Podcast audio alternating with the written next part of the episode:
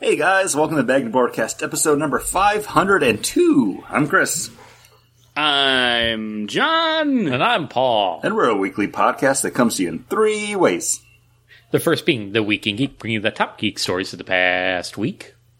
Next is the list, the comic books that we are looking forward to coming out November 30th, 2022. Then we follow that up with our weekly rotating main topic. And this week, I've created a brand new game to bring to the guys. Boys. Oh, it's not playing it now. I, I don't know. Hold, hold on, hold on. Okay, well, okay. Just, He's gonna play let me, something. let me do this. He's gonna he's, he's gonna play it. And then we follow it up with our rotating main topic. We're going to pretend like we're editing all that out. We're not going to. we're we're going to head into our weekly rotating main topic, which this week we've got a brand new game that I'm bringing to the boys. And boys, What? it's time for the elevator pitch. A game that they don't know how to play yet is going to test their quick thinking and their ability to bullshit on the clock. So you'll want to have pen and paper ready, boys, because it's going down. I downloaded a soundboard just so I could have an elevator sound effect. I'm going to use it a that's lot. cool. You know what really helps me be quick witted and think on my feet? Beer. It always helps, right? Yeah. And guys, it's a Christmas miracle. Actually, it's not a miracle. It's just a Christmas variety pack that's uh, brought out by Clown Shoes every year. And uh, for the past, this is our third year in a row doing This. Third right year. here. Yep. Uh, we're we're drinking the 12 beers of Christmas from Clown Shoes, and this is uh their limited release pack where they actually have, I guess, re- limited released uh, labels on all these cans. I think the first year Except we for did it- one. okay. Um, Paul was first year we did Paul it was, was- getting up to get his beer while we were already talking about this, which is fun because that's how you know we're all on the same page about stuff. I think the first year we did it was in definitely in bottles, right? I believe it was all cans. It's always been Yeah. cans. Okay. Mm-hmm. Um, then I don't know, but this is uh, but we're starting off with Reindeer Games, a Bavarian IPA, and this is I think seven point two percent alcohol by volume. I Seven percent. seven percent. All right, and uh, they only go higher from here uh, for th- for today For It's, tonight. I think tonight. Yep, seven percent. There it is over on the left hand side of the can. What do you guys think about it? I went to check into it on Untappd, and I saw that previously I put this at a 2.75. I I bumped it up to a 3. I think this is very nice, very drinkable. Um, I know this is one that I've enjoyed the other two times that we've done this. I have no idea why I would have put it at a 2.75. This is this is fine. Like this is good. I, th- I think it was just that, Chris. I think because it was just fine, Mm-hmm. and I think you liked it better the first year and the second year. You were kind of like meh by it, but I think too, if what you were drinking was maybe different, stronger, or better, that second time, or that if you had it following a better beer, this mm-hmm. wouldn't be Yeah. great. Yeah. because it is like you said, it's fine. It's average. It's it is what it is. It's a little West Coast. It's very sweet on the malt. Yeah, it's definitely like it hides that IPA ness of it well because it's a lot more malt forward, I think, than that hoppy, um, which which I like. I think this is an IPA that you could give to someone that's not into IPAs and just tell them like, oh, you know, it's a German style beer, and they'll be like, oh, okay, and then bait and switch, haha, psych, there's an IPA, son. Yeah, it's not bad. I think I don't know what I rated this before, but I would probably put this at a three. Yeah, it's it's it's not bad enough to be a under under a three, but it's not something I would. It's not like every time I pick up this pack, I go, "Ooh, Reindeer Games is in here." Every time I pick up the pack, I go, "Uh, I wish Reindeer Games wasn't in here because I've had it." And the reason we did choose to do this again this year is because they have a lot more different beers. They had more different beers that we hadn't had than what we'd have previously had. True, and I Yeah, I. Re- go ahead, Paul. I, I because I remember last year us kind of being like down, really down on the pack overall and being like, I don't know if we are going to do this again next year. And I really didn't think we were going to be doing it again. But then we Johnny saw the list and they're like, "No, this is going to be a better year." Because honestly with reindeer games, I'm like, "Oh man, is this like am I going to just get a bunch of like middling IPAs in here and middling pales and not, you know, Christmas beers?" Like I know we give like you know uh, Sam Adams shit for packaging up uh, Boston Lager. Boston Boston Lager. Lager. in there, but at least there's the A cherry wheat. old Fezziwig. There's also a what? A cherry wheat in there too, probably. Yeah, uh, yeah, cherry wheat, but cherry wheat is still delicious. But I, It's it? festive. say I don't think it's. it's fine. syrup. But I mean, you could say the same thing about this because. Yeah, the only thing about this that makes it a Christmas beer is the fact that it's called Reindeer Games. Yeah. And it has a reindeer on as part of the 12 beers of Christmas. But I think everything in here is still well, a, a We'll decent offering. Like, it's not just Yeah, like I think a this house is, uh, beer you know? a shaky start. the the first three beers that we're going to have tonight are ones that we've had each year in this box. Okay. And I think after this, the only other one we've had is Space Cake is in it. But then they have like they have Is it the three different types of space cake again? No. it's- Okay, thank goodness. Um, but then they have like the uh, the um, sombrero coffee porter, but it's a coconut version. Like Oh, nice. everything is different, and then the fact that they have the the Blaecorn unicorn. Ooh. It's not the barrel version of the beer, but it's um, that imperial stout, which we've loved barrel aged. It's got to be good just on its own, don't you think? Hope so. But yeah, like, and I was even saying at the top of the show, like before we recorded, do we want to skip these 3 uh-huh. or mix them in at a different point? But yeah, let's get them that- out of the way That's now. how it was last year too, though, because I think last year it was a very slow start, but then at the end it was all the big boy beers. I think it was like all the heavy stuff was at the very end, so it was a lot of episodes of us doing like, oh, this one's nine percent. Oh, now this one's eight. I don't think I think the seven percent is the second lowest ABV in the box. I think there's like a Mexican lager that's in there that's probably at four or five. Everything else is like seven and up. Because I think before they also had the uh, the mango kolsch in there, if I'm remembering correctly, which I might be wrong. I don't know. Um, listen back to episodes from a year ago to to find out. But guys, let's get into an episode of the Bag and Boardcast. And as and- as we always do now when we start off with the Week in Geek, a bit of sad news. Uh, again, because celebrity deaths are just happening left and right now. Uh, this one, uh, not that any of them are ever expected, but this one definitely surprised me. Jason David Frank, aka Tommy the Green Ranger, or Tommy the White Ranger, or Tommy the Red Ranger, or Tommy the Red Ranger, or Tommy the Black Ranger, depending on when you came into the Mighty Morphin Power Rangers uh, fandom. Uh, dead at 49 for apparent suicide. Yeah. Um, interesting because he seemed like he was somebody who definitely always came back to Power Rangers, but also had a love and passion for it. And there's a, mo- a movie that's going to be coming out that he they did a Kickstarter for, and it's more of a mature Power Rangers, but they're not calling them Power Rangers because they don't have the rights. Um, but they filmed it, and it'll be coming out before, um, uh, I think, bef- by the beginning of next year. I don't.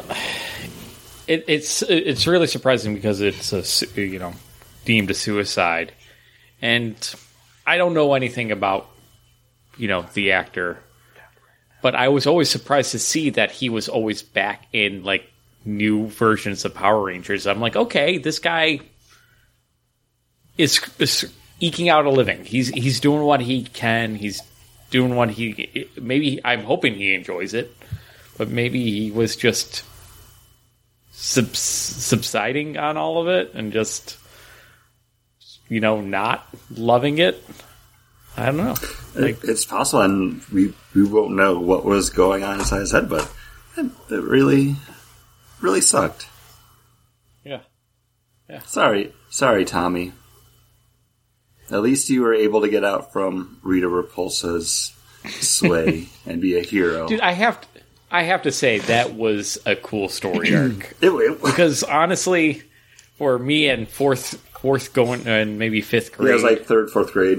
Maybe like that's the first time I've seen like a long form story arc like that where it's villain turned hero. You know? Or hero, but is he really a hero? No, he's actually a villain. Up now he's going to become a hero. Like that was cool. Like oh, and like the excitement when they brought him back then as the White Ranger. Mm-hmm. Because like they get this, Yeah. this ranger pops up and it's like, oh, who's this guy? And then he takes his helmet off and like, it's Tommy. And Tommy was always the coolest one. I just love they're like, man, who's this Green Ranger? And then like he walks by dressed all completely in green. He's like, hey guys. And then like keeps walking and like, he's hunky. I don't like him. Why do you think he's dressed all in green? "Mm, I don't know. Why are why am I dressed all in red? I. Um, kid show. complete, complete sidebar. Have you seen the Key and Peele? Wait, skit? wait, wait a second. Wait a second. He was dressed all in green. Oh, Paul just thought they were all wearing various forms of brown. Yeah. I, I think it's called like Thunder Falcons or something, where it's like the Power Rangers spinoff. I'll send it to you guys. I don't want to dwell on it now because we got a show to get into still. Um, but on the brighter side of news, we actually got a late night announcement from over at the Walt Disney Company where they fired CEO Bob Chapek, who was not a favorite of anybody within the company or fans of the company, uh, just due to his policies and the way he was handling stuff. Uh, over the past couple years, Disney's become very, we'll say, grabby when it comes to to money.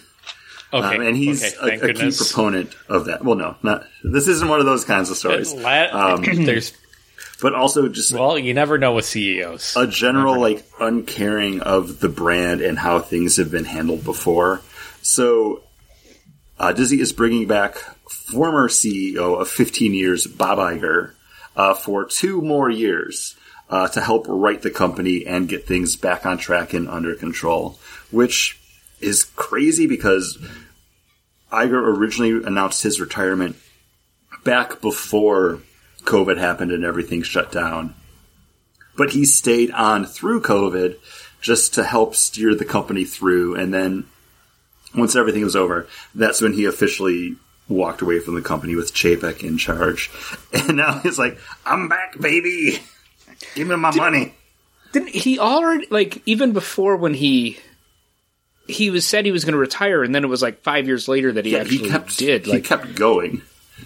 and just I think he just wanted to retire, and then Shanghai, like one of the Disney parks, like one of the was it Shanghai Disney was getting opened, and he wanted to see that through. Uh, yes, the they were in the process of building Shanghai Disneyland, and that was the thing. It was like, oh well, you know, we started this giant project, we're going to keep going, and then after that, I was like, okay, well, you know, we're still looking for someone who's going to be able to step in and keep up, like with the pace of the and company. then it was. Then I think it was like some when another merger happened. Like, and he's Uh, like, "Well, I that got to was see the Fox this merger. through. They wanted to see. I got to see this. Yeah, I got to see this merger through first, and once that all settles, then I'll retire. Like he always had a big project it's, going. it's basically the uh, the long goodbye. so uh, Alright. He's heading out the door. Now, now, can I ask this? Now, I don't know if the, this is. I wasn't bringing this up in Week in Geek, but for the past couple weeks now, uh, there was the reports from Bank of America. What was it? Bank of America or Chase, who holds a lot of uh, debt for Hasbro, and there was a like an open letter or something that came out saying, "Hey, we do not like how Hasbro's handling Magic the Gathering right now." They're thinking that they're kind of killing the brand by doing all these crossovers and all this other stuff. Uh, I think they For that, it's a lot of overprinting of the product, Mm-hmm. um, and just like a flood of cards coming to the market. So nothing's really special anymore because there's a lot of printed demand, a lot of supplementary sets. Like there's a lot of stuff coming out, and even Magic the Gathering fans are kind of just over it because you don't have to buy everything to play. You just buy what you what you want, what you need. But it is a collectible card game, and a lot of people do have that collector's mentality where it's like, well, I have to get, I have to get this because who knows what the next Black Lotus is going to be coming out of it. Um, Also, uh, Hasbro announced that they were going to sell eOne Entertainment, the you know entertainment studio that they set up to release such classics as Battleship. You know the classic, the classic movie starring uh, Liam Neeson. Liam know, I- was he in it? I think so. I, I think Yeah. so, but I never actually saw it. and one of the Chris's probably. Uh, and also the, the the upcoming movie that it seems like it's going to be good. The uh, Dungeons and Dragons uh, Honor Among Thieves. Yeah, which looks looks fun. Like they had a trailer for it before Black Panther, and I was like, "Oh, I forgot about this movie. This looks like it's a hoot." So I hear Bob Iger coming back. I hear a company that was rumored to be on the watch list for Disney to acquire. Bob Iger does one thing and one thing well. Acquire other companies. acquiring. So, do you think this because they just extended Bob Chapek back back in uh, June? Like it's not. It's only been like five months since he got an extension on his contract. All of a sudden, he's now out. Do you think there was going to be a deal, like they wanted to make a deal to acquire something and it didn't happen, and now they're bringing back Bob Iger and be like, Um, I talk to the two Bobs. I I, nece- I don't can make this I don't work. think so. I mean, okay. we we've talked about it before, like just as friends, not necessarily on the podcast. I don't think ever, but Disney stock dropped low enough that was like, "Hey, I'm going to buy Disney stock because it's Yeah. it's never it's fire sale. Like it's it's never this low. Like worst case scenario, at some point, I'm just going to sell it for what it is." But then it did sink a little bit lower, but overnight after this announcement, like the stock price rose. Like I think it was like eight dollars. Like it it jumped up, uh, and I think that's just a vote of confidence for Iger in control of the company and a belief that yes, now this company is going to get back to being that worldwide leader in storytelling, media, and distribution because just even last week, Iger, or not, I'm sorry, uh, Chapek announced that there was going to be like across the board hiring freezes. They're going to be letting people go from like all branches, all divisions of the company. Like, we got to get our like our spending under control because the company lost, I think it was like a billion dollars in revenue, and that's not a conversation you want to be having with shareholders or you know the world in general when you're mm-hmm. you know like the leader. And also when you're struggling to hire enough people to keep things running. Yeah, like the theme parks are Looking at you, theme parks. the theme parks are still running under like, hey, you need to make reservations for certain days because there are still staffing shortages. Like there are still restaurants that aren't operating at full capacity. Like Yeah. they're still struggling to get people in places to just be be there. And over the past couple uh, year, they I think closed all. But how many Disney stores are now left? Like, Uh, yeah, there's like two left in the country. yeah. So it's. Is there even the one in New York City anymore? I or is believe that one? I believe that one's still there, and then there's a few like I think outlet ones still around, but. Yeah. again, like, that, and that's something that even back when I was at GameStop, they that's the first thing they do is like, oh, you know, uh, shuttering brick and mortar physical locations, Yeah. reducing the footprint to focus on online omni-channel sales. Like that's the first thing they do, so they don't have to worry about that overhead and like the And you don't need an outlet store because there's so many TJ Maxx's, Marshalls, you know, those stores that will take Disney products in to sell it at an outlet, you know, as the those are your outlet stores. Like I walk into uh, TJ Maxx and Marshalls and there's plenty of Disney stuff in there. like every single time the Halloween's. You know, like two years ago, their the stuff that was being sold, I'm sure at the Halloween stores or at the Disney stores for Halloween is now at being released for this year's Halloween at uh, Home Goods and stuff like that. So Sometimes. I could- Sometimes that stuff is licensed out by other companies that are selling it. Mm-hmm. Um, but the outlet stores, it's all actual like Disney Disney product, and that's one of the things that Disney likes to do is because then they can control the brand. Because at that point, it's not like a liquidation; it's like a last chance kind of.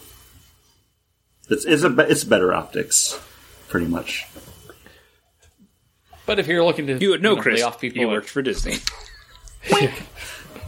But yeah, I, I'm excited because Chapek was basically CEO for the last, well, thir- 15 of the 17 years. And in that time, like, that's when we saw a lot of the stuff that we know, love, and talk about here on the show come under that Disney umbrella. And I think they've been good stewards of all of those brands. I think we've seen mm-hmm. renewed focus and attention put on all of those brands or divisions, and that's why there's just too much content now. I think. Okay, so I already put out. I think it's an acquisition. Bob Chick, uh, Bob Iger is coming in. The one thing he's going to do, the first big move he's going to do is an acquisition. Uh, John, you got uh, what what Bob Iger might do first, I think uh, it was a lot of. or something? I think it was a lot of people that, that just kept coming to him like, oh, "Geez, Bob, we don't know what he's doing." Blah blah blah. And he's like, "Listen, just, just bring me back. I'm not going to just sit here and, and not get paid to listen to your bullshit. Just bring me back. I'm not doing anything. I'm a guy who had a million, a million uh, plates spinning, and now I'm sitting here eating a grapefruit. Like, I haven't changed this robe in two days. Like, instead of instead of bring me grapefruit, can he just be eating slices of an apple off of a knife? yeah. That that seems cooler. He's more adventurous. Uh, uh, he just has uh, slices of American cheese that he's undoing and just eating the cheese. no, no, I know I used to do that when I was. that's a kid, Bob Chapek movie. but move. now that just seems gross. I think he just was. It was just a thing of like retirement. How do you go from having, like I said, a million spinning plates to then walking away and retiring? Again, I I don't think it's money for him. Money's obviously nice, but I think he's one of those people Dude was that a weatherman, just right? to Yeah, he was a weatherman at like an ABC affiliate that then stepped into like the broadcasting division and then became like I don't know, it wasn't like the head of ABC, but like he just worked through. So you know, I'm, I'm imagining that I see what you're saying, John, but I can imagine there is a bell curve to his life that he can remember what it was like before all that spinning of all the plates. Like, dude, you don't need to ret- un- come out of retirement and go right back to the the hardest part of the job. He could have come out of retirement and just been a weatherman. Yeah, there's just people that just they just like doing it. They just can't stop. And I think he's just kind of one of those people and I think he has a love for because he was a weatherman, because he was on both sides. I think he's got a love for the workers. He's got a love for the company, and I think he wants to make it its best. And he's probably was sitting there going like, you know what, this is not, this is not where I left it. It's and I want to yeah. right the ship. I want to get back into the. I want to get behind that steering wheel. and Let's do it. And I think they need to find somebody that shares that Bob Iger kind of spark that Bob Iger has, and they should be trying to find that person and having them work with Bob Iger for the next two years to then him hand it over to them. Uh, so, front runner for that role now is actually Josh D'Amaro. And this is all just rumors because obviously this news was just announced Sunday night. We're recording this Tuesday night now. Um, so we'll see what's going to happen. But uh, rumor is that Josh D'Amaro, who's actually the head of Disney's like parks, is supposedly going to be the person that's going to be.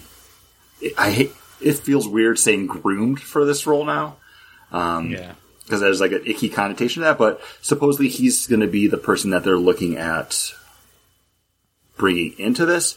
But uh, Josh has been mostly at the park side of things for his entire career.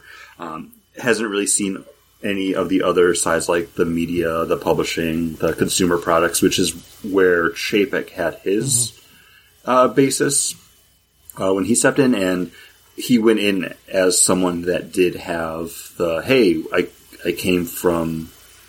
It was actually like the consumer product side of things, like. We, we make the money by selling the stuff. Like you want to make the money for the company, we need to s- Sell sell stuff. stuff. And that's when the whole company became rebranded. Um, because there was, sorry, bigger conversation than I thought it was going to be. Um, because there was always parks and resorts, and then separate from that, there was where I was um, at the Disney store because it was consumer products and interactive mm-hmm. media, which then just became consumer products because the interactive media side disappeared.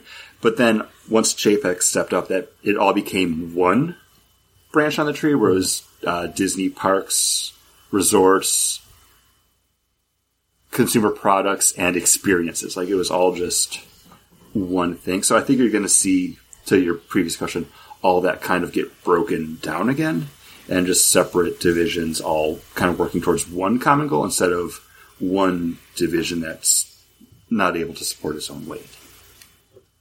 But Josh D'Amaro, everyone I- loves him. He's he's a great dude. Um, when Disney announced like massive layoffs after the pandemic, he actually went to the parks to go walk around, like talk to the cast members, like, "Hey, sorry, like it's really difficult time. Like, what do you need from us? Like, just class act." So he gets my vote. I think As a shareholder, we get to do that, right? You get to say like, "Yes." Yeah, yeah, we get to vote. We get to vote. Uh, I think Walt Disney, the company, has a very strange, I- or unique, maybe maybe not unique, but let's say strange, um, CEO position because there is the, the level of showmanship that was brought. Walt Disney was a showman. Like he was the face of the company. He introduced new things and the new ideas and the new principles.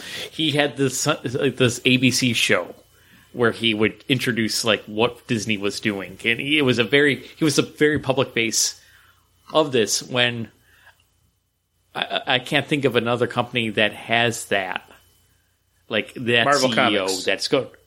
Stanley. He wasn't even CEO Okay. though.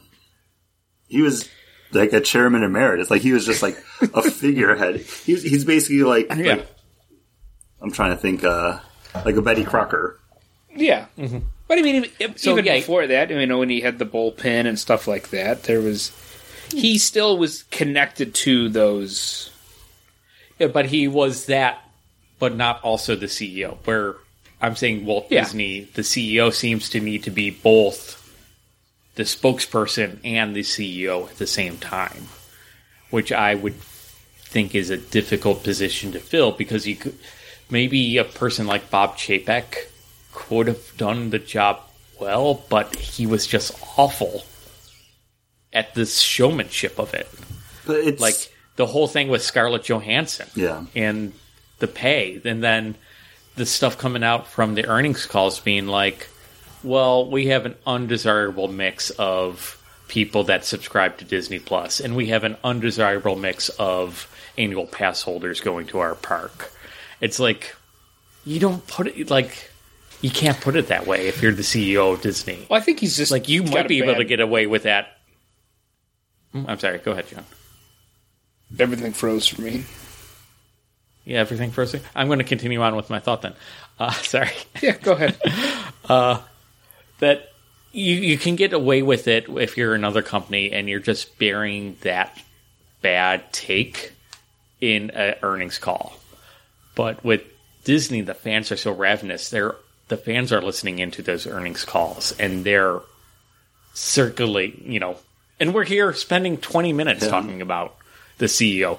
There's no other CEO other than like maybe Blizzard or another company that we really, really care about you know, I mean, it, it would. That I think like the closest thing you could think of would have been like a Steve Jobs.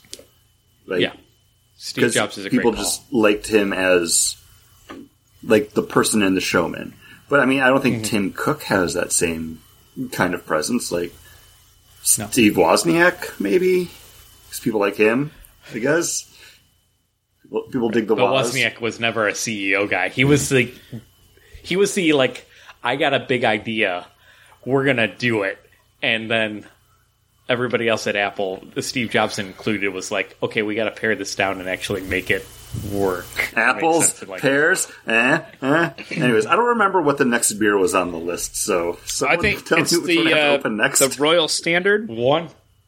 Oh, Royal. er, Okay, let's let's say it's Royal. I've already halfway through it, so That's okay. Okay, Um, we're doing that one. But yeah, let, us get into this because I'm kind of thirsty after all that talk. So, John, you're halfway through it. Why don't you get us set up on it? So we have Royal Standard. This is a wee heavy ale. This is coming in at eight percent. Wee heavy is in the Scotch ale family, um, and this is got a bit of a booziness to it.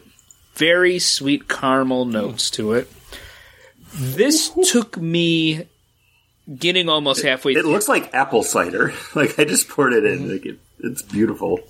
Uh, this took me getting almost halfway through this beer to enjoy this beer because it is the booziness. It's it's pungent on your in your mouth. It's definitely boozy, but it does have like a nice like spice to it, and I think that's like that um like a barley wineness. This is uh this has got a siren's call kind of allure to it. Like that first sip, as you're first taking it in your mouth, you know, drinking it, it's kind of got that nice spice, that nice sweetness to it, and you're like, oh, I can I can take a big old gulp of this, and then as soon as you take the big old gulp. You regret it because that booziness that you're talking about, John, that hits and it's hard and it's appley. It's like an apple brandy kind of like Yeah, big warming, almost dragon breath. Just like ooh, and the spice kind of lingers, and that apple booziness lingers. Oh boy, Yeah, I this is I have to check and see. very wee in the heavy. I have to see what I put this at before. I put this at a 3.25 the last time that I had it, um, which last time I had it, I upgraded it from a 3. I, I think I'm going to uh, continue on that path because I think I have to put this one up a little bit higher because I think this is definitely one that'll sneak up on you. And there is, it's not like a super deep, complex beer, but th- there's enough happening on that sip that kind of, yeah, it's boozy, but it makes you want to go back and take another little sip just to make sure you got all of that flavor off of it. Yeah. I I really do like this, and I mean eight percent, not the biggest beer we've had, but that that'll sneak up on you. That eight- you know, we usually say stuff like, "Oh, that hides that nine percent well." That hides. There's no, there, it is not. This is not hiding anything. no, it doesn't. It does calm down the more you get into it, because I don't really get that. I don't get the alcohol on that now.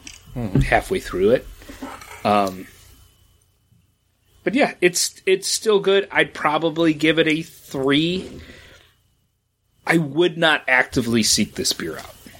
And I if I saw it on Embargatory, I probably would look past it. I don't think I would pick it up again. No, and I I don't think I would either, but I'm looking at all of these beers in the in that 12 beers of Christmas pack. Like when I open up that box, if I'm not doing it for the show, I'm just like grabbing a beer out of there. Am I going to be okay with pulling this out of the box? And I think so far for these two, yeah, like I don't think there's any losers in here. Yeah, I wouldn't I wouldn't say there's I wouldn't have picked up this box a third time if I thought that there were any losers in the box. I think you're going to have beers that are going to be like wow and then beers that are like yeah, that's good. this beer here makes me want to you know uh, there was a beer a while back i forget which one which was like oh man i think i actually like golden ales i should drink more golden ales this makes me think Victory, Gold Let's get- Monkey. Oh wait, no, that's a Belgian. no that's that's a yeah no i don't like it well, guess what's coming up next? A Belgian quad. I have Belgian quad, so I'm not looking forward to that. But this makes me want to drink more wee Abbey ales. Like, uh, what is it, Claymore from Great Divide? Is that the only Uh, other one that yeah. I really go to? Yeah, but you can't find that out here anymore. Anymore. Oh. Um, Well, maybe that's why I stopped drinking wheat. pretty much. Uh, pretty much, you I can't find wee heavies anywhere.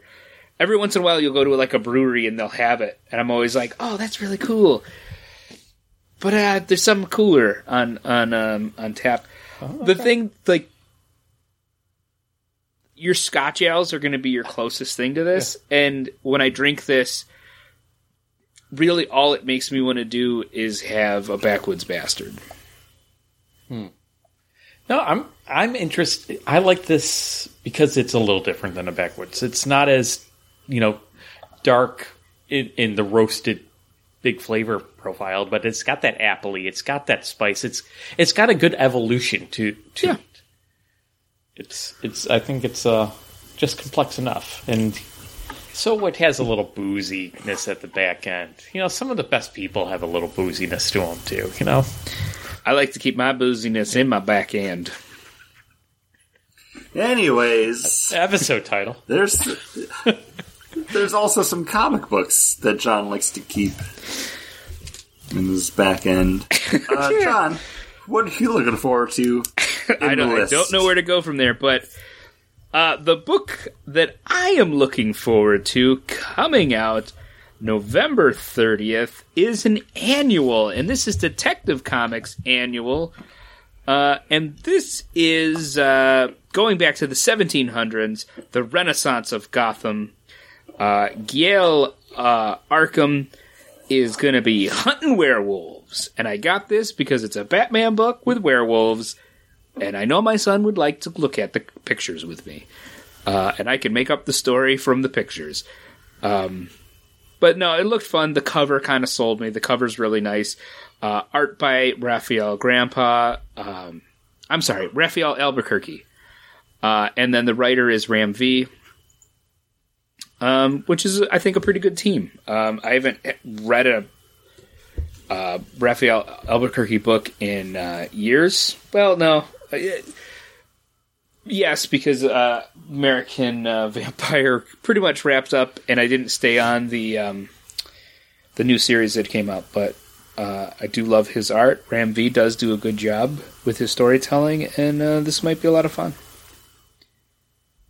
Paul, I know what book you're picking. Tell the rest of this. John, you picked my book again, two weeks in a row. Last week it was uh, Stargirl and the Lost Children.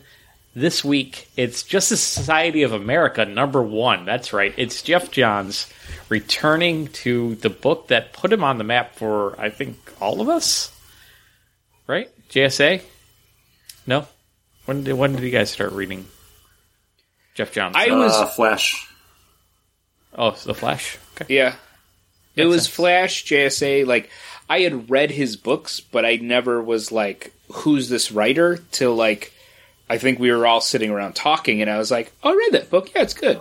Oh, he's the same writer as that book? Oh, yeah. What else does he do? Oh, he's doing Green Lantern? Like, oh, cool. Like, what else is he doing? Like, it was that kind of a thing. Uh, I'm I'm hoping this is uh, a one of the times that somebody can come home again. Uh, this is being like part of the DC's the new golden age, so it seems like they're trying to finally uh, reintroduce these long lost heroes, and it's not going to be like weird updates to the JSA like we got out of the new Fifty Two with uh, their Jay Garrick, but he's like a 20 something year old. So this is the legacy characters as legacy characters, hopefully. So um, if it's not, then I'll drop the book again. It's fine.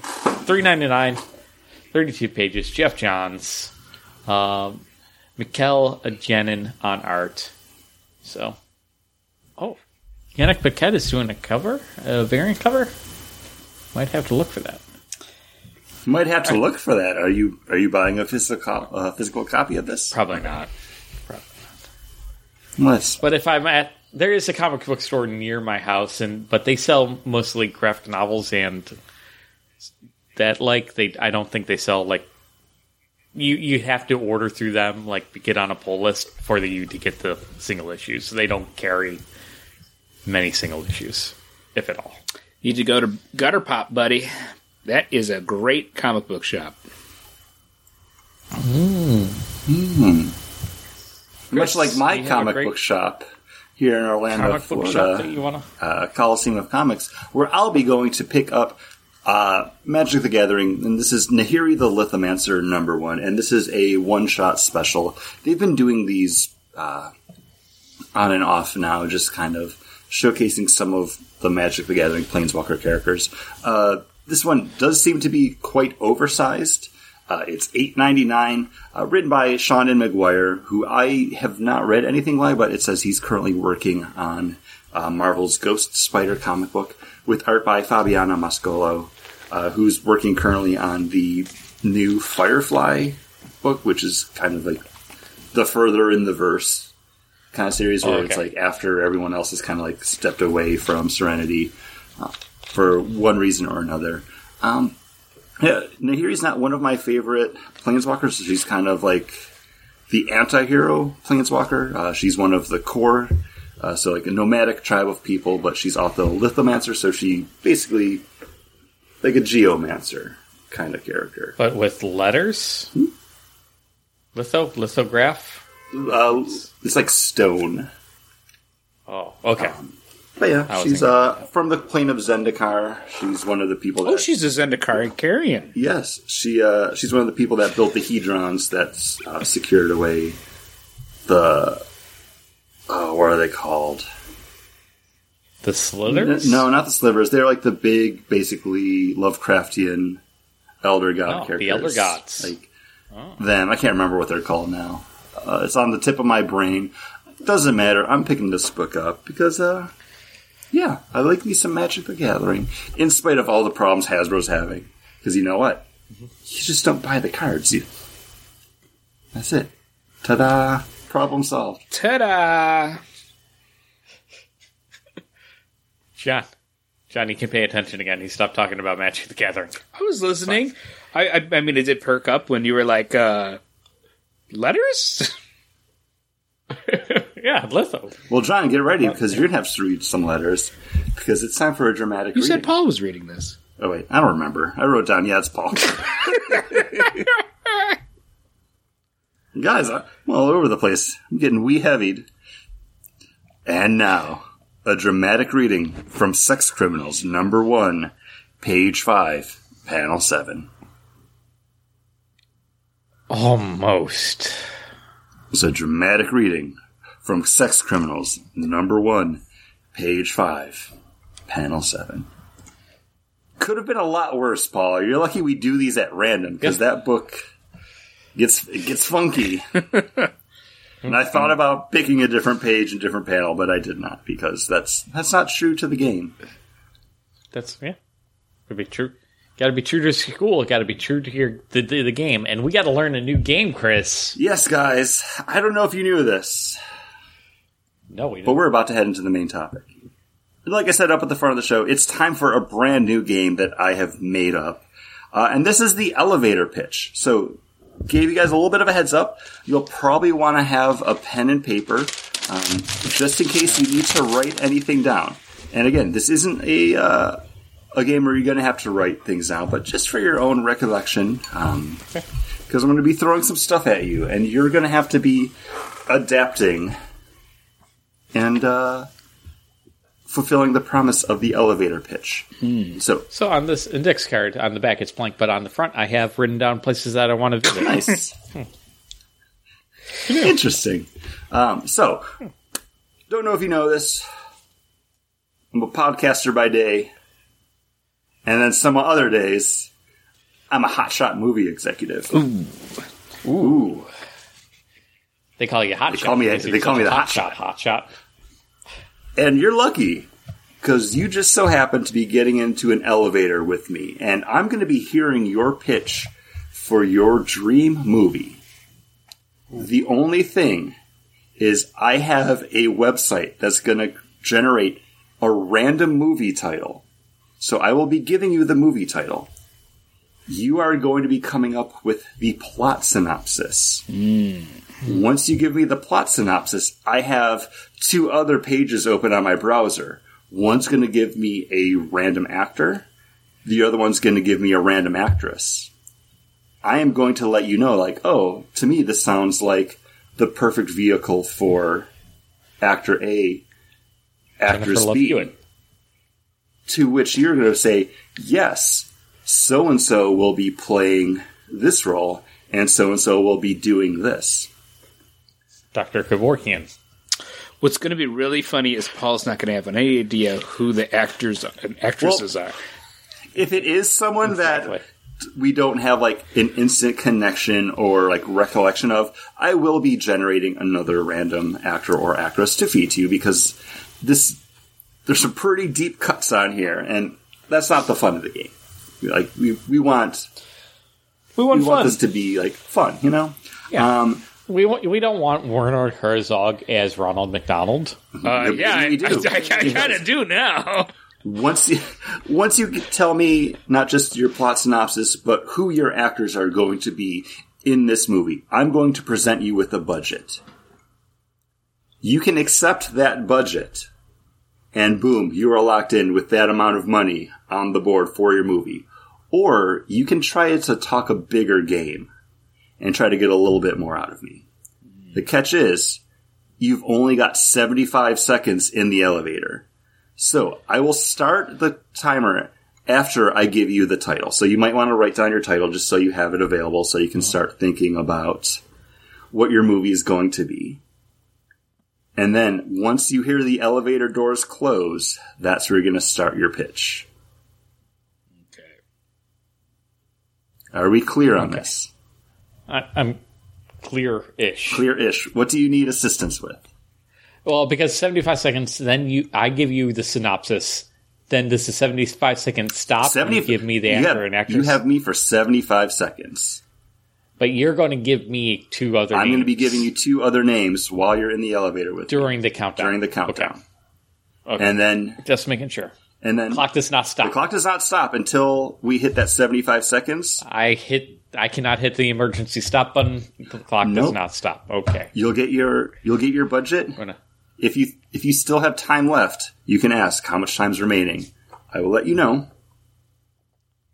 And then you can try to talk a bigger game or you can just take the money and walk away. So who wants to go first? So we can do just like a quick, quick dry run. Um, Yeah. And again, we will not start the timer for this one. But example, um, there's going to be different rounds. Each round is going to be a different type of movie too. Um, so take that into account. Because so we'll start off with we'll say uh, a family kids movie. So example, I could present you with the title "Frog of Tomorrow." So you would have to, you know, Paul, go ahead, just like spitball. Okay, you remember the great uh, Warner Brothers animated uh, shorts with uh, Michigan J. Frog, and then he would be buried. Well, guess what? Now we're in a movie where he's in the future. Nobody remembers that song and dance that he's doing. He has no cultural relevance, much like Avatar, uh, The Way of the Water. No, you know, comes out years later, but that doesn't matter. We're talking about Michigan J. Frog here, waking up in the future. All right, so I, I got Simon Pegg and Jessica Biel on retainer. I, I can get them in this like that. Oh, well, Simon Pegg is obviously the guy that uncovers the Michigan J Frog. And you know what? To get Michigan, you know, since it's Simon Pegg, we got to get his friend to do the voice of Michigan J Frog. I don't know his name, Nick Frost.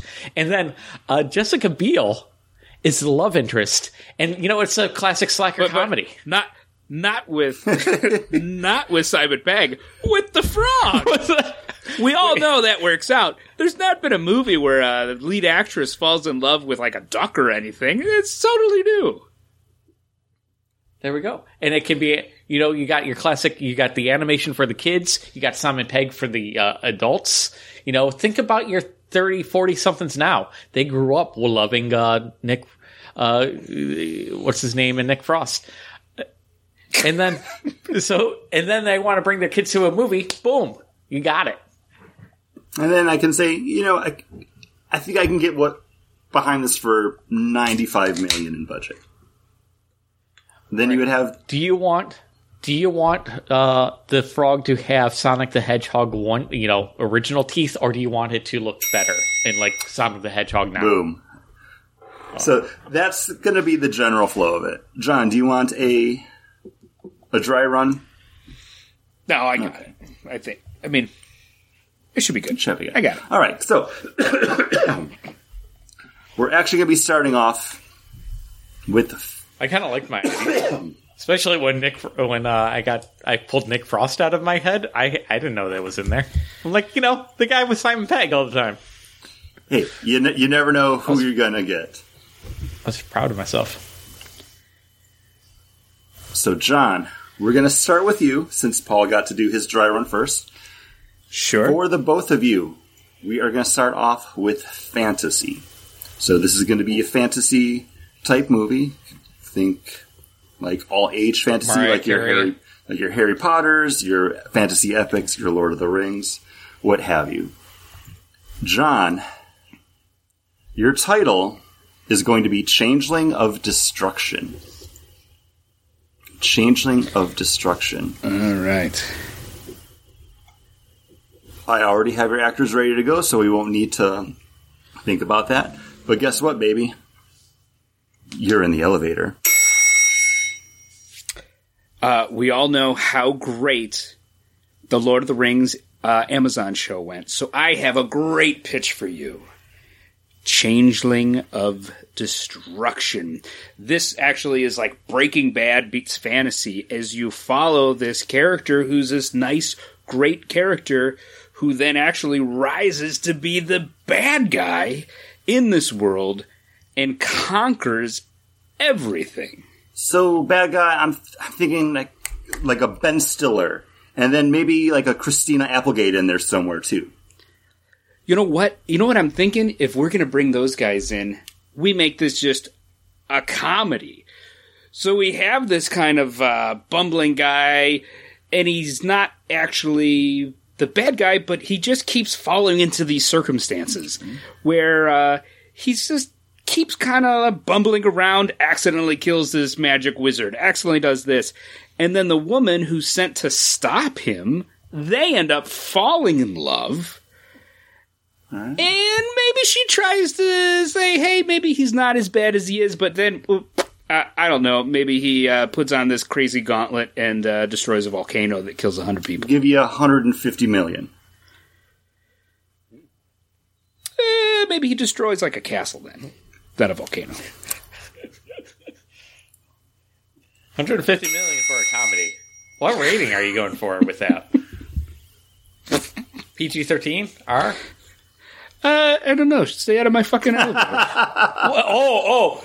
During during mine, you were came you in were a like, dry run, baby. That was a dry run. I was trying to add to your little. I was trying to add. Oh, I, I was I was completely interested. I was I was bought in. I'm like, okay, I'm gonna. You know what? I don't know, normally watch trailers, but for this movie, Changeling of Destruction, I'm in. Give me the Red Band trailer right now. That's the thing, right? Red Band. Yeah, trailer? that's for for R rated. All right, Excuse me. Paul, yes, sir. your fantasy movie Sweet, sweet fantasy baby. Oh, now it's now it's sweet, sweet fantasy baby is your title. That's the Mariah Carey song, right? that is fantasy by Mariah Carey uh, is going to be Pirate of the West. Ooh, that's, That's a good title. Uh, ran, coolgenerator.com slash movie dash title dash generator. It's coming out with the hits. All right, so Pirate of the West, a fantasy movie. Paul, you just got in the elevator. You remember we had a great franchise going. We had Shanghai Nights, Shanghai Noon, uh, with uh, with Luke Wilson and uh, Jackie Chan. Great series. Guess what? We want to encapsulate that, do a prequel, and we're going to do Pirates of the West. That's right. We're going to bring Pirates attitude, but make it more American. Because you know what? Johnny Depp was way too British. in the Pirates movies. So now we're going to have a straight talking, double gun uh, blasting pirate movie going full barrels at you, folks. Pirates of the West. I'm What I'm loving think? it. Kill the American aspect. I get you Russell Crowe right now with Kim Basinger. Oh, Well, guess what? Russell Crowe, he's a master and commander. He knows how to rig a ship. We've got this in the bag. And guess what? He can play an American with two guns loaded. I mean, I, I see franchise Kim potential here. Kim Basinger, Kim Basinger. I can get you 200 million. Cool. 200 million, we got this in the bag at that point. Pirates of the West sailing into your silver screens right away. Rated R. Red Band trailer. All right.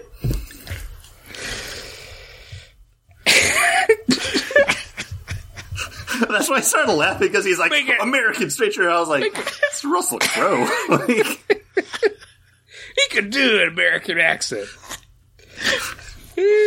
All right, so j- to start, we've got I love that Johnny Depp was not American enough and though he was born in like Iowa or something. like he's too British. Too British. I get Russell Crowe. okay. All right, so guys, we're gonna we're gonna spin in the opposite direction now, because now we're going to be going into horror. Horror. um, Paul as the winner of the last round with 200 million to Oh, wow. John's 150. Will you play first? I'll play first. All right, you want to you Horror, want to let's get in on the ground floor. Yeah, I'm feeling. I'm feeling good. I'm feeling like I want to ride this wave. I'm This glad you went this wave and not ride the this Pirates. elevator because that's something that you could talk about that we're riding in right now. All right, so we're going horror movies.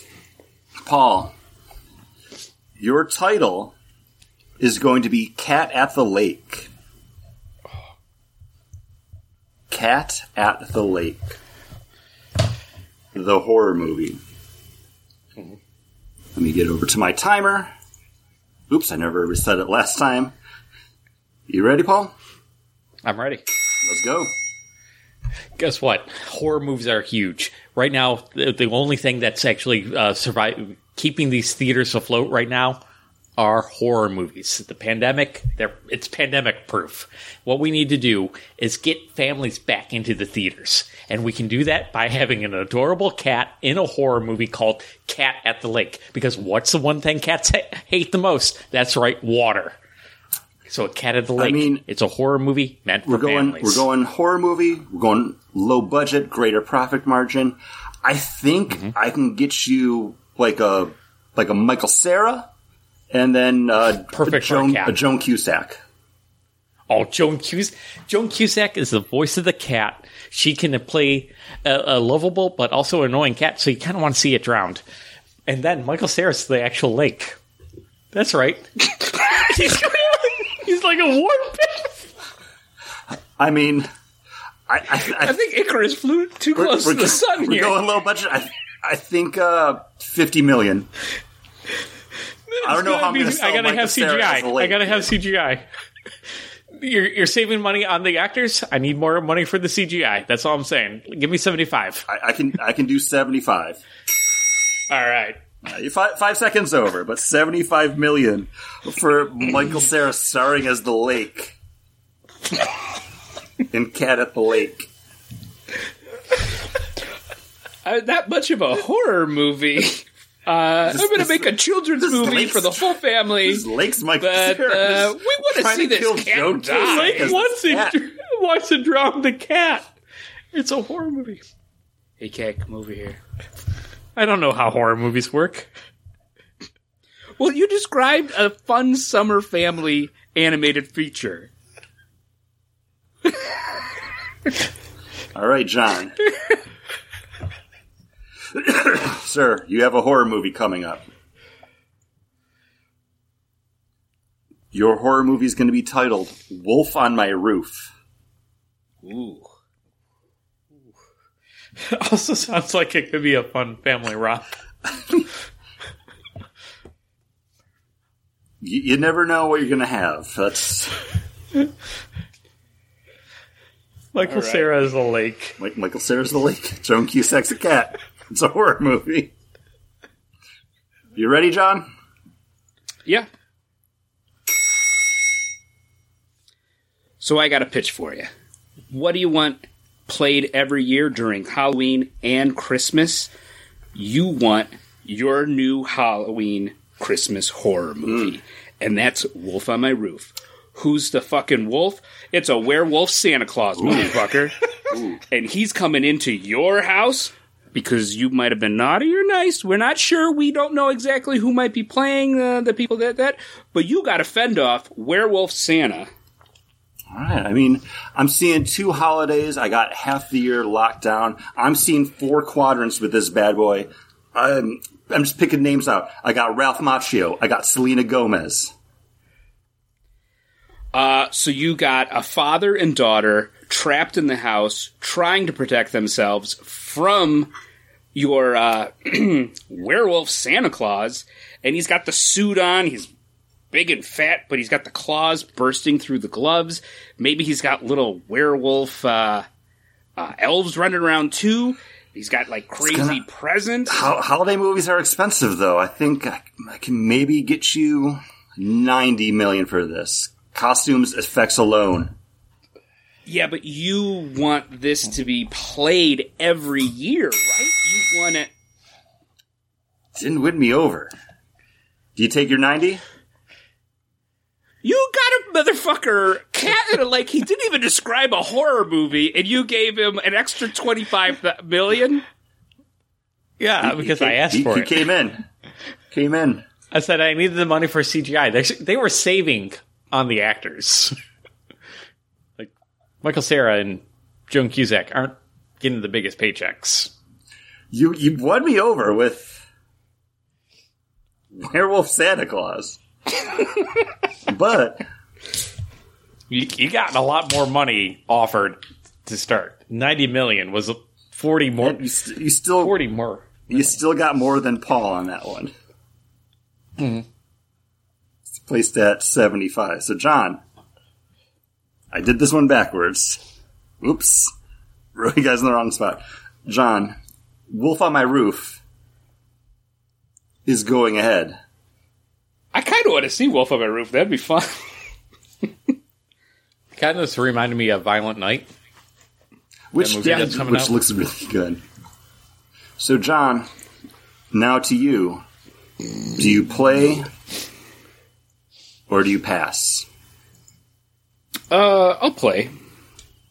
What's what's the? uh You, Oh, you I- told us the genre before. Yeah, sorry. Uh, we are now in comedy territory. Okay. because I don't want John to feel like Yeah, sorry. The rules have changed sorry, for thank, him. Thank you for because for last time me we played a game, John got very upset that he. So so comedy, John. So you comedy, want to pass or play? you play? I'll take it. Pass. I'll take it. So I don't know how this how this works. But John, your comedy movie is going to be titled Dog Gamble. Dog Gamble. All right. Before you hit the button, Yes. I'm going to say this dog hears about this lake that ate a cat.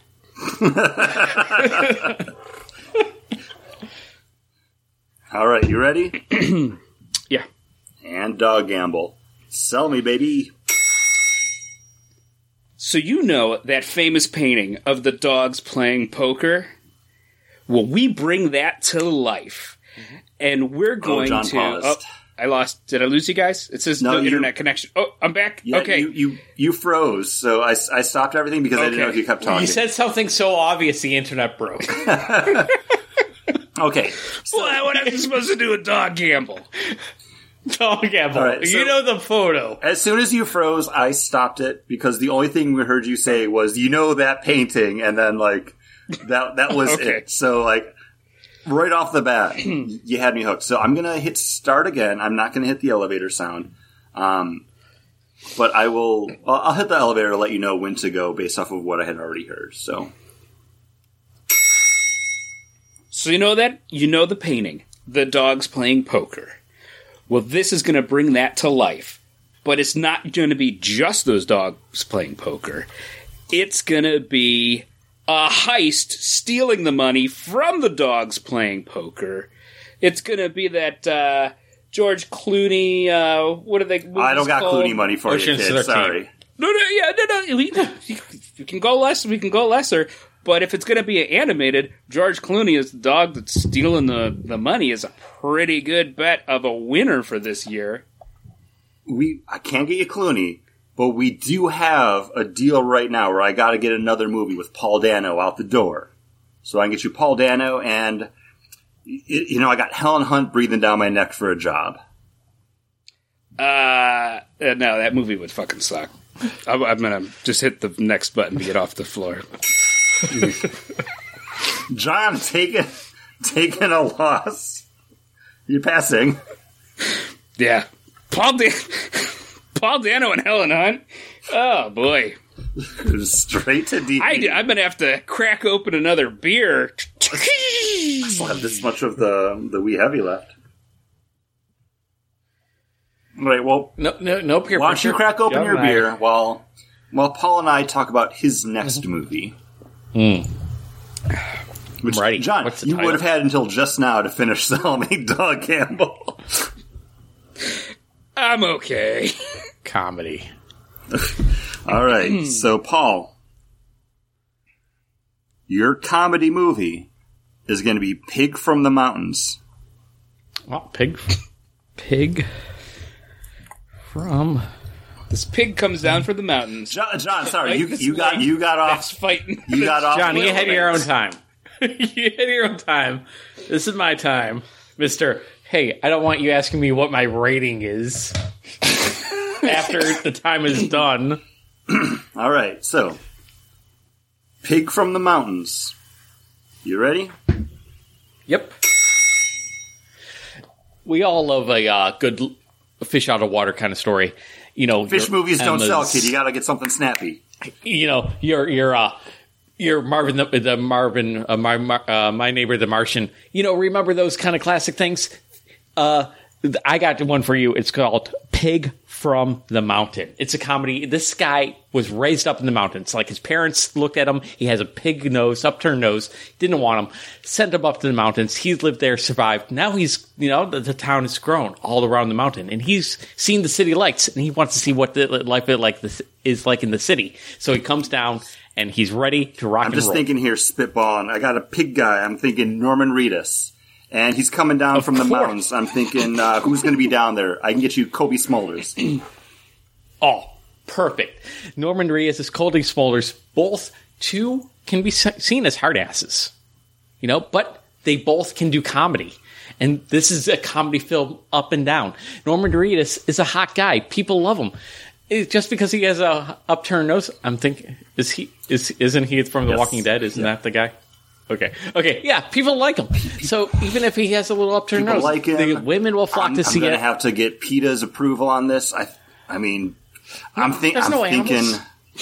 He's I'm the pig. thinking I can get you 50 million. Fifty million. With all this cosmetics? Okay, I'll take fifty. I mean, Paul, it's against my nothing. I mean, you got a pig guy. You got to get PETA in there. All right, jokes. but there's no animals. He's the pig. You got, you got, you're going to have some animals in there. All right. Well, I'm cracking open this one. Yep. Uh, John, did you already take take a start off of this? Yeah. Uh, so this is one man holiday, Belgian style quadruple ale, uh, coming in at eight percent. This is what I don't necessarily always love about Belgian beers. This is very horse blanket. It's very uh, Whoa, that's your next movie. How'd you know? this is very just that kind of um, I wouldn't say farmhouse style, but that yeast is very very strong in this, um, and it's just not my cup of tea. It's just not what I like or want out of Belgian beers. Um, Well, as yeah. I said it earlier, I don't like the quad ales. Uh, it's not my mug of beer.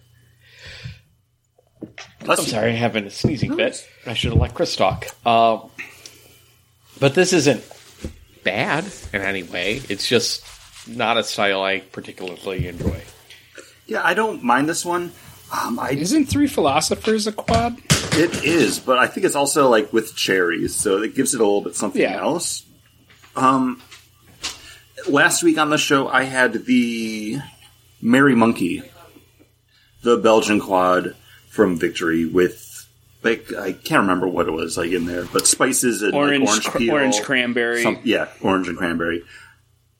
I think that one, and this isn't bad. Like this is good, but I think that one was a little bit more elevated and is better suited to like a holiday beer. And again, I even said it myself.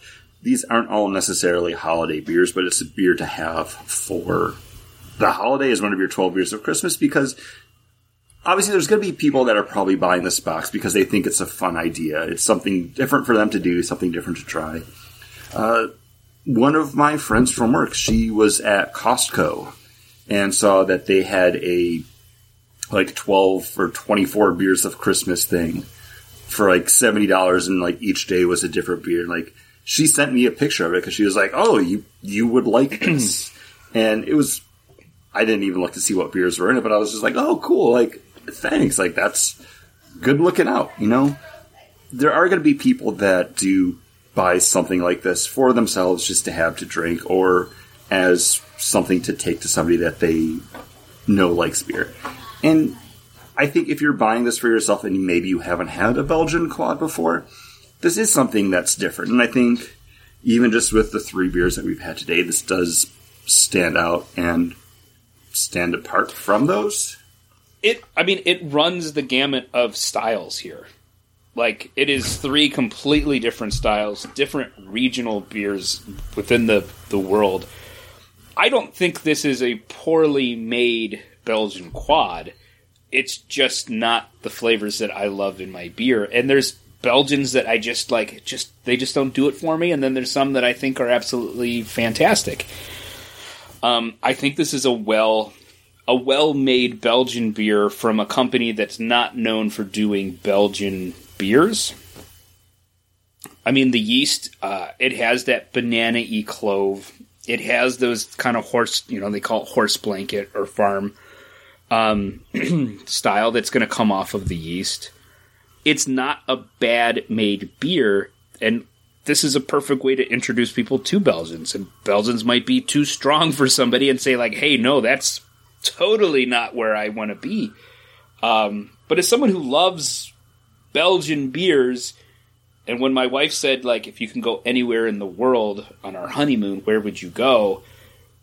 I said Belgium. Like, we went to three cities in Belgium from our honeymoon. Like, Belgium is, to me, has the greatest beer makers in the world granted they're making the same beers that have been made for hundreds of years so the beers are like they're nailed down.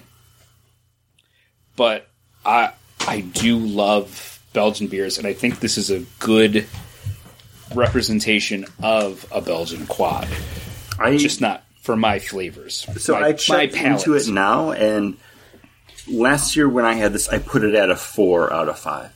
I'm definitely dropping that down to a 3.25 now because, yes, this is a good version of this beer, but it's not a great beer in general. And I don't know if maybe I rated it that high just based on what we had it alongside with the last tasting, because who knows, it could have been this with a pale and a Kolsch or something that just didn't wow me. So coming into this was like, wow, wow, so so flavorful, perfect representation of the style.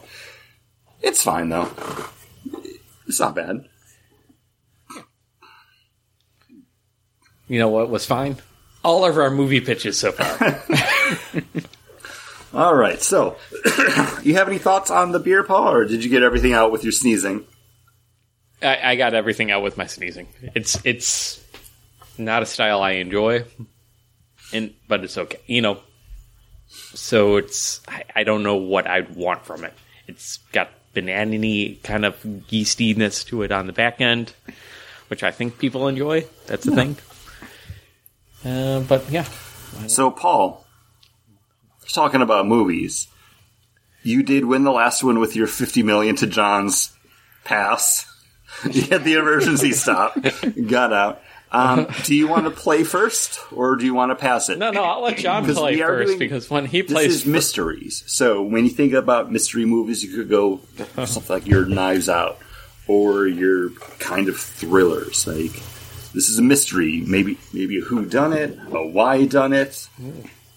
We, we don't know. It's going to depend on you. So Paul, you passing to John.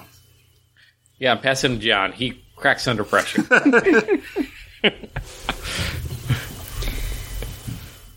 Okay, so I have your title here. Your mystery movie, John, is going to be All right. Agent of a Stranger. Ooh. I'm generating your actors now. Oh, okay. Okay. You say the word, sir. The word.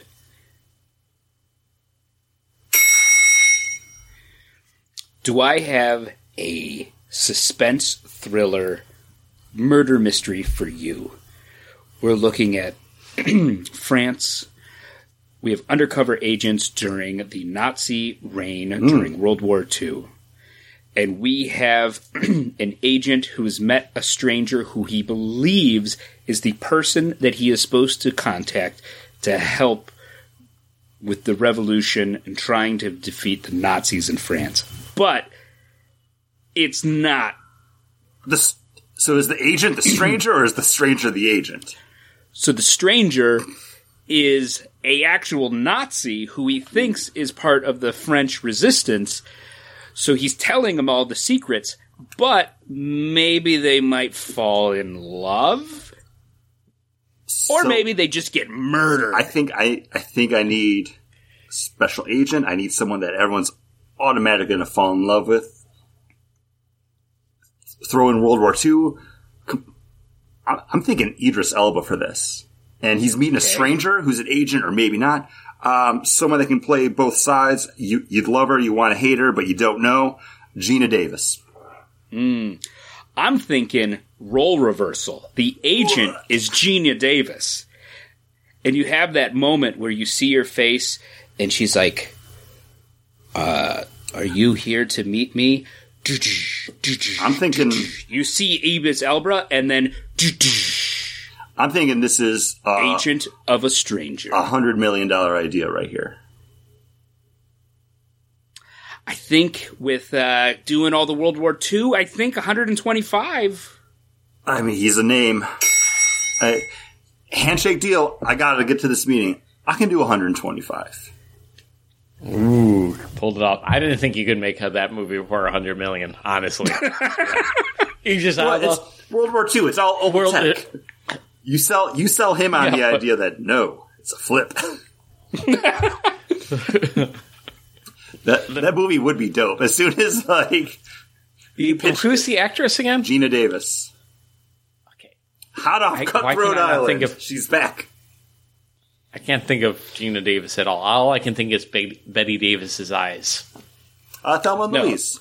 Bette Davis eyes. Uh, uh, the Peaches, the baseball, Oh. the female baseball movie. Le- League of Their Own. League of Their Own. Okay, she she's she's not Dottie. She's Dottie's sister. no, she's Dottie. Oh, she's Dottie. She's the catcher. Yeah. Okay. Ooh. Paul, Okay. This is mystery. we've, this is a mystery. Suspense. It's okay. Give it to me. I didn't feel bad for Dog Gamble. You can feel bad for this. I'll, I'll work with it. All right, so I'm we have again. Nothing can hurt me. The wee heavies. I mean, it's really grown on me. it, it's good. Uh-huh. All right, Paul, you have a mystery movie. Mm-hmm. The It's title. mystery movie. I, I did. I did hit generate again for a different title because this one it would have been a very hard premise, and I, you would have. Michael Cera plays a lake trying to kill a cat um, because your original title was Fish of Light. Your new one though is Butcher. Ooh. So, Paul, you'll be pitching me a mystery movie Butcher. titled Butcher. Butcher.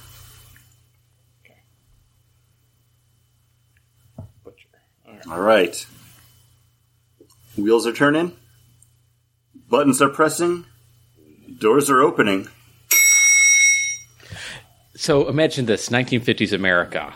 You have the height of the Red Scare, but there's one place everybody goes and tells their secrets and complains. That's the butcher. That's right. He gets the lowdown on everybody's household gossip.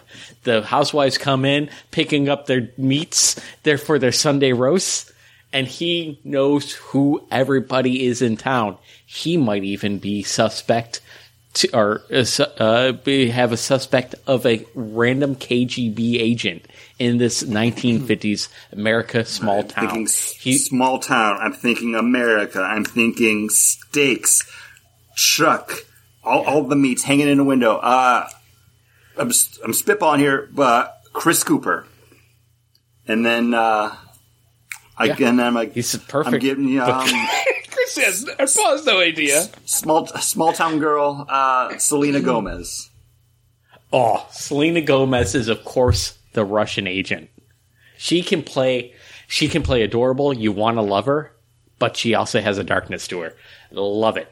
She is going to be the person that's been forced into this marriage that she does not like and she's looking for any way out and if that's I mean, getting getting money We're gonna have a through we're the gonna have a lot of meat on the set here. It's gonna be a lot of Mm-hmm. cooling. I'm gonna have a lot of people that need to catch bugs. I- I'm thinking I can do mm, eighty million.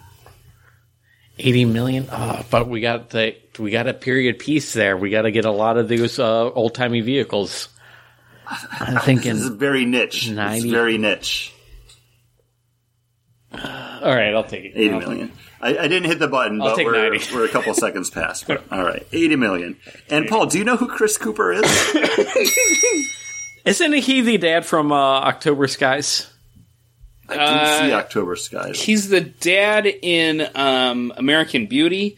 He was the bad executive in the Muppets, the newer Muppets movie. Yeah, the oil, yeah, the the- oil baron. La- evil laugh Mana- evil la- maniacal maniacal laugh. laugh. yeah yeah yeah i'm like it took me a while but i got there no i could see him as a butcher and can't you see Selena Gomez playing the uh, role of a like a suppressed housewife or uh, suburban housewife in the 1950s, like going that's willing to do whatever it takes to get out of that situation? But she's also Even also turn She's also a, a Russian spy. All right. That's yeah, turns Russian. That last round, John, your mystery movie, hundred twenty-five million dollar budget, to Paul's eighty million butcher. Do you play or do you pass with sci-fi on the table? I'll play. You play. I I'll already play. have. I have to say, so far I'm most excited about the butcher for me. Like I really like That's that. the one that everyone's like, "Oh, it's great," and then you watch it and you're like, "This movie sucks." Why is this up for awards? I don't get it. Why do they just keep these long shots on all the meat hanging? And uh, I just don't get it. All right. And those those cars are not from the right time period. the thing is, There was Chris a Cooper. Prius on the street. Chris Cooper would learn that she's been turning secrets for the KGB, but then it's like working to get her out of it. And then he brings in all his knife skills to kill all these KGB agents at the very the climax of the movie. Gorefest. No, it's not. That movie Oh, that yeah, you it is. described is like long, drawn out, boring. No. No, you, you don't have the same No, no, vision yeah, as I but you never got to the knives in Gorefest Yeah, during the didn't pitch. You have can only do the pitch, and that pitch is long and boring. Oh All I'm not John. saying Agent of a Stranger is. No, Agent of a Stranger, you have my attention. All right, so we're going into I put a star next to the so we're butcher. going into sci-fi territory now. So, Okay. sci-fi budgets tend to be a little bit more, so I will be a little bit more forgiving with this. Keep that in mind. It's all going to depend on your pitch if it's something that sounds like it's worth an investment. Because John, your title is Android of Men's Legacy. Oh come on. Don't- I, I, You want me to take it, John? Could that actually? That should have been the the reward for winning the last one. Is like you get to hear the title, and then you can pass or play it. And not to change the rules on you, John. I mean, this is just the bicentennial man. yeah, I hit the elephant button by exactly mistake. what I was going to pitch. All right. Well, so you ready? Android of Men's Men's Legacy. Okay, uh, Sci-fi. hold on. Android of men's. Men's Legacy. Oh man, that's a bad name. That is a bad title. That title is bad. But you know what? You had a, a gimme like dog gamble and you walked away from it. I, I, I, yeah, when I got uh, Helen Hunt and Paul Dano for a comedy, Hey. Mad about you. You ready? yeah. So I have a sci-fi thriller for you, and one we're gonna spend time with a character that we believe is the last man on Earth. Hmm, interesting. but it turns out it is an android. Humanoid android. And this android has to live up to men's legacy of destroying this planet. And you see him walking through the rubble and he starts cultivating a garden. He starts growing and he starts finding animals and bringing them all there. And it's a little bit of an art house picture, but if we spend some money in the right effects, we can have a super popular Oscar winner right here. I'm, I'm thinking you, you already sold me. He's, he's an android. He's living up to men's legacy. He's got to be a man of many faces. I, I'm thinking Sacha Baron Cohen on this joint right now.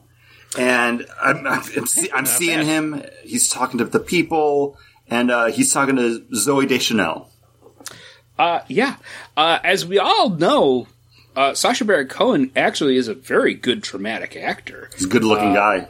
He's very, And very tall. very tall.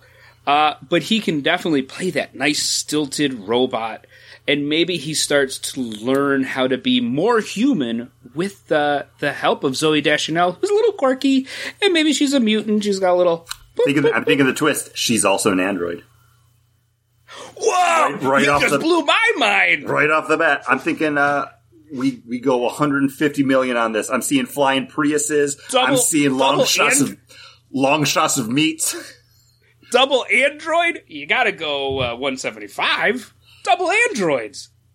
The I mean, double androids, du- double double the android effects. I think uh, meet you at 160. All right, I'll take it. All right. I was thinking Zooey Deschanel was like the AI, like in his brain, just like talking to him, like and remember. Well, Paul, maybe save save some of your own ideas. is blah blah blah blah blah.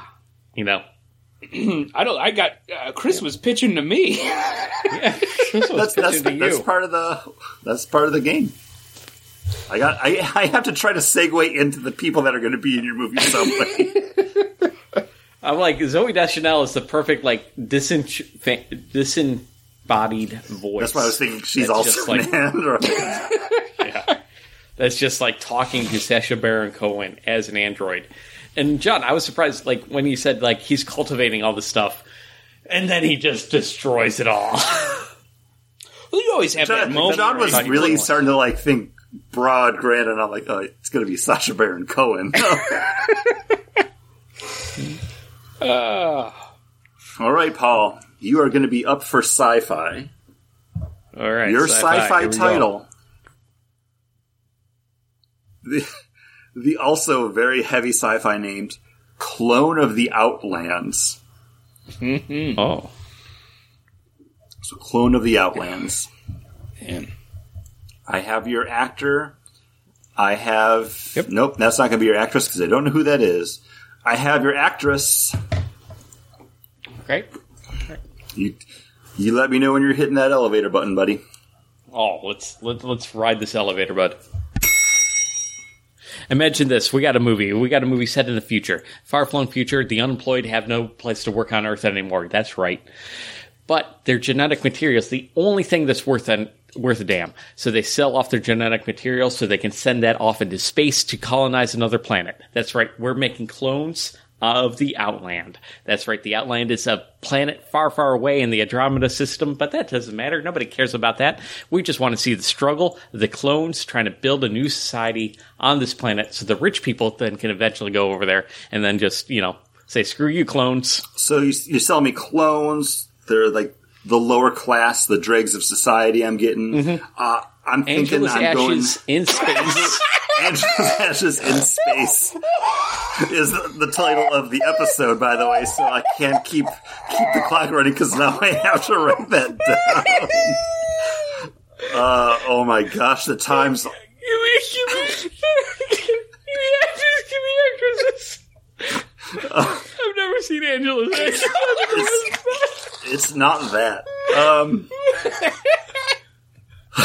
so timing's already going to be thrown off, but we need to finish off the game. Uh, I'm, I'm thinking who who are they going to be sending out to space to work these like these space fields? I'm thinking John C. Reilly. I, I know this is going to be this is going to make him famous. This is this is going to put him in the stars. Oh yeah, And we can I'm, just send um, him off to space. He can li- live, thinking, uh, die, I- and like with a broken back. I can get you a, a Rebel Wilson in this too. She's been talking to me about doing a clones movie for the longest time. She could try to add some hearts, try to save to levity. They can play off of each other. You can see the human, you know, dynamic of like trying to find joy in the most depressing, desolate areas that there Right, is. I think we got that. I think we got that right, up. I, I like that you're selling me. It's in space. It's desolate. Clones. Ah, I mean, it's going to be a lot of copy pasting. I from the I copy need- paste, copy need 200 paste from the million. people. I- I'm going to need 200 million I mean, to make this work. You know, I got to sell dust I storms. I, get, got to I sell can get you. space. A, I can get you a. space whales. I I can get you 150 million and a bunch of mannequins that can process in the background. I need 165. I could do. I, How much uh, did you I got get? 160. I need 165. I can get you. 160, 161. 160 and one penny. Get you 150 million just based off of the Angela's ashes in space.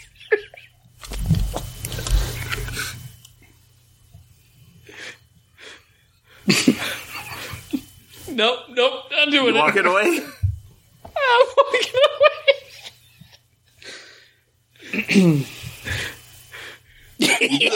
walking away. Walking away? It's been over 75 seconds. I'm, I'm Well, I mean, it was over that when you were giggling. You had a giggle fit. we all had a giggle fit.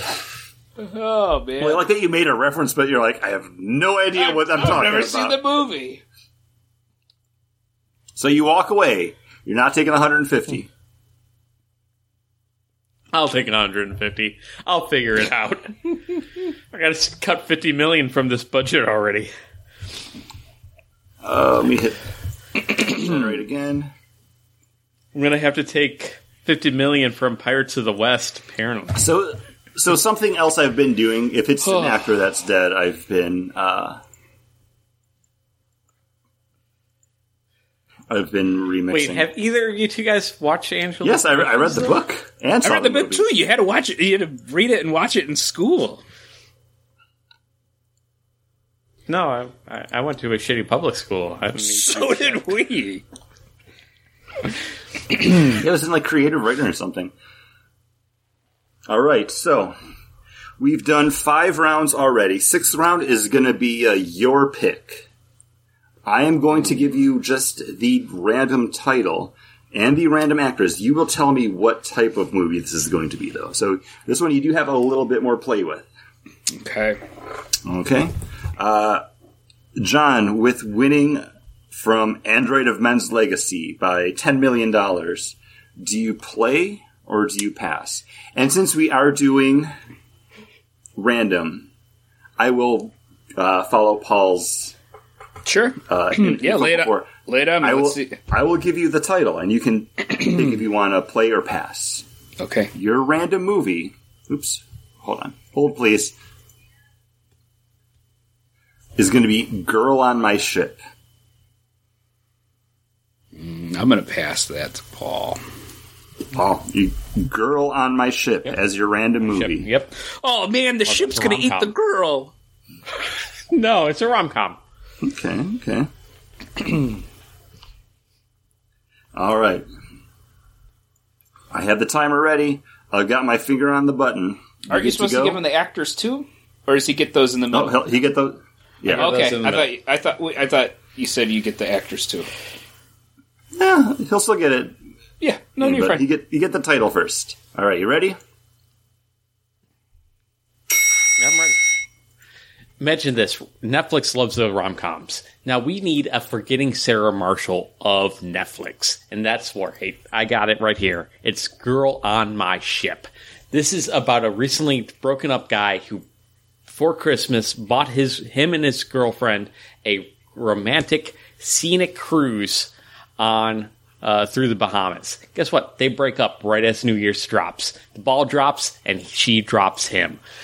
Now he's out. He's alone on the ship. But guess what? He meets the new girl of his dreams. Boom. Roma- romantic comedy.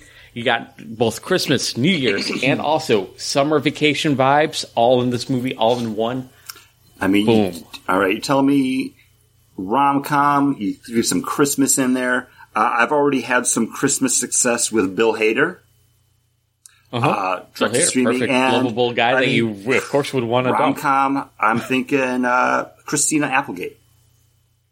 Yeah, yeah. They they meet they meet at a uh, just one of those buffet kind of things. Like she want, goes in to take the last uh, bit of sausage. He wanted the last bit of sausage. Boom. Nope. She she lets her go, and then they meet up at shuffleboard. I don't know what you do on a cruise. We'll research I'm- it, but I need money for research. I'm research. thinking uh, rom com. I can get you We're gonna sell it direct to direct Netflix, to, man. We're direct gonna to, get we're direct gonna to get Netflix. we're gonna get- That means I'm not making anything on the dir- back end here. So you know, yeah, but we're gonna make 125 mil just right off the top, man. you want, uh, you want, Just you want it direct to 125 mil? No, we need a profit, bud. We need 150 mil to make it. you That's not make how it profit less? works. You wouldn't You make, make- it for less. You make the movie so when for you sell it for 125, I was going to go for wait. 125. You're asking me for 150. I think I'm hitting the button and getting out of this elevator. 125. It's already over time. 125. Right. I'm good. Yep, let's get do it. Let's girl on Let's the ship. Let's do it. what is the And movie it- called again? My my thought too, and I'm not telling you this, but you know the way I'm working. Uh-huh. I'm loosely tying this into another movie that I'm making, Pirates Oh, of yeah. the West, and bam, I got myself a universe. Oh. Post credit scene, Russell Crowe boards that ship. to shoot his Girl. two guns off. On my ship. 125 million. All right, so John, you will be playing next. Just trying to click through. Man. Oh, interesting, interesting. It's all, going to depend on what. Oh, Paul got up to leave, so I'm going to take another sip of my beer. Which he, he's just going Pete. It doesn't matter. I'm, I'm doing the pitch to you. okay, but it's all, it's fun to have everybody here. He'll be back in a second. He pees fast. All right, so your random movie. Okay, I'm I'm gonna hit generate again because it's giving me Doctor of Men's Legacy, which is I, I'm seeing how this uh, this builds now. So I'm putting it on random. I'm hitting generate. All right, your random title is going to be Rebel with Four Eyes.